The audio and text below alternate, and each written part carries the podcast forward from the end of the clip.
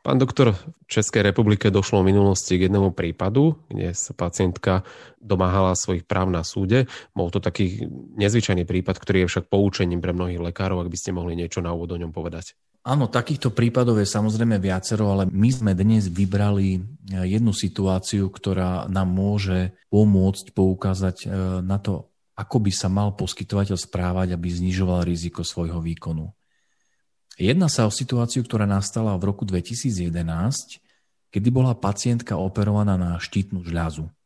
A pri operácii došlo k prerušeniu oboch zvratných nervov hlasiviek a následne táto pacientka sa rozhodla, že nenechá to tak a že bude žalovať zdravotnícke zariadenie, že jej teda poškodilo zdravie.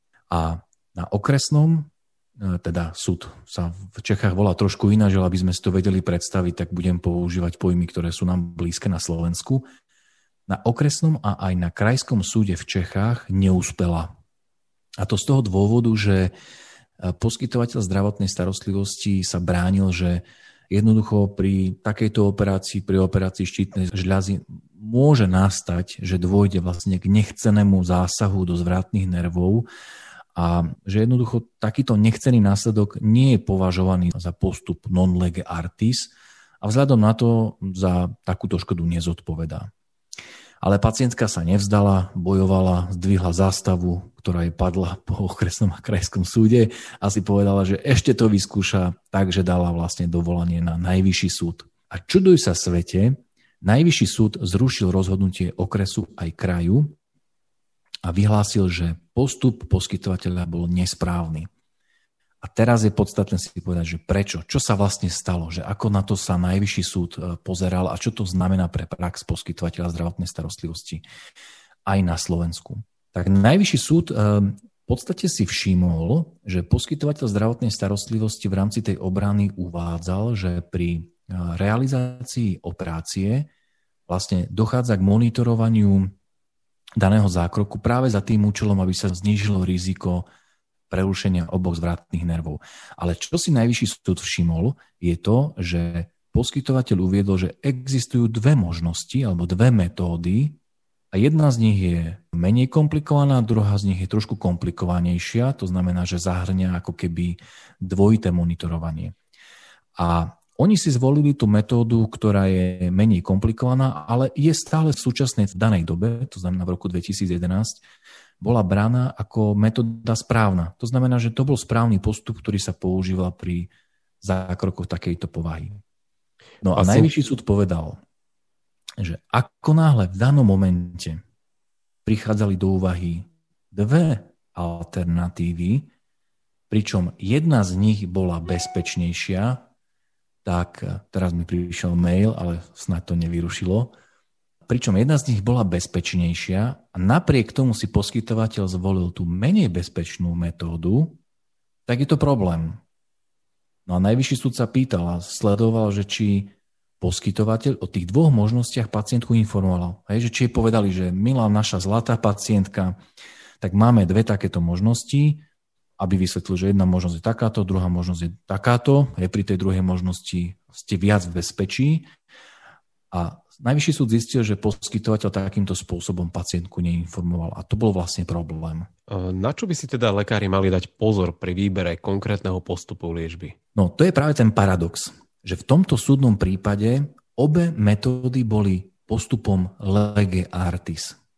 A jediný dôvod, ktorý pre súd znamenal, že postup nemocnice bol nesprávny, bol ten moment, že poskytovateľ nedal na výber nedal pred zákrokom na výber pacientke, aby sa rozhodla, že ktorým postupom by si želala, aby nemocnica postupovala. To znamená, to bol hlavný problém. A z toho nám vyplýva veľmi také silné poučenie, že pokiaľ ideme poskytnúť zdravotnú starostlivosť, pri ktorej existuje viacero možností, hej, sledujeme nejaký účel, a to môže byť diagnostika alebo liečba. A pokiaľ existuje viacero spôsobov, ktoré sme schopní na našom pracovisku realizovať, tak pre našu ochranu, pre ochranu poskytovateľa, je kľúčové, aby sme vedeli preukázať, že sme pacienta informovali o týchto alternatívach. Nakoniec to v podstate vyžaduje zákon o zdravotnej starostlivosti, pri informovanom súhlase, že súčasťou poučenia je aj informácia o alternatívach postupu a o tých rozdieloch, rozdieloch ktoré sú pri tých jednotlivých alternatívach spojené. Ako sa to dá preukázať v praxi? reálne. Jasne, musíme si uvedomiť, že v tomto konkrétnom súdnom prípade išlo o operačný zákrok. To znamená, že pri operačných zákrokoch, ktoré sú invazívne, už zákon priamo vyžaduje, aby tá informácia, teda poučenie aj súhlas pacienta boli v písomnej podobe.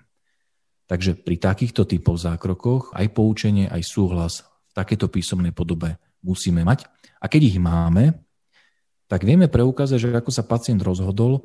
No a pokiaľ v rámci realizácie toho výkonu, ktorý sme realizovali v súlade s rozhodnutím pacienta, dôjde k takejto nejakej E, takémuto inherentnému riziku. To znamená, že sme ho nespôsobili tým, že sme postupovali nesprávne, ale jednoducho je to riziko, ktoré sa nedá úplne oddeliť od zákroku, tak v takom prípade práve tento informovaný súhlas, ak si náhodou pacient bude uplatňovať nejaké svoje práva, nejaké svoje nároky na súde, tak práve takýto informovaný súhlas bude dokumentom, ktorý nás bude schopný vytrhnúť z tých najhorších vecí, ktoré nám v takomto e, konaní môžu hroziť.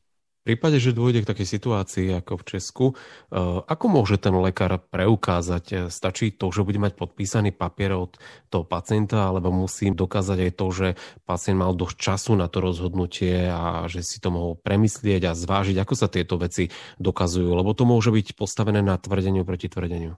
Jasné. No, eh, vždy je potrebné zachovať aspoň to minimum a to, to minimum v tomto prípade bude to, že ja budem schopný e, dokázať obsah poučenia a prejavený súhlas pacienta.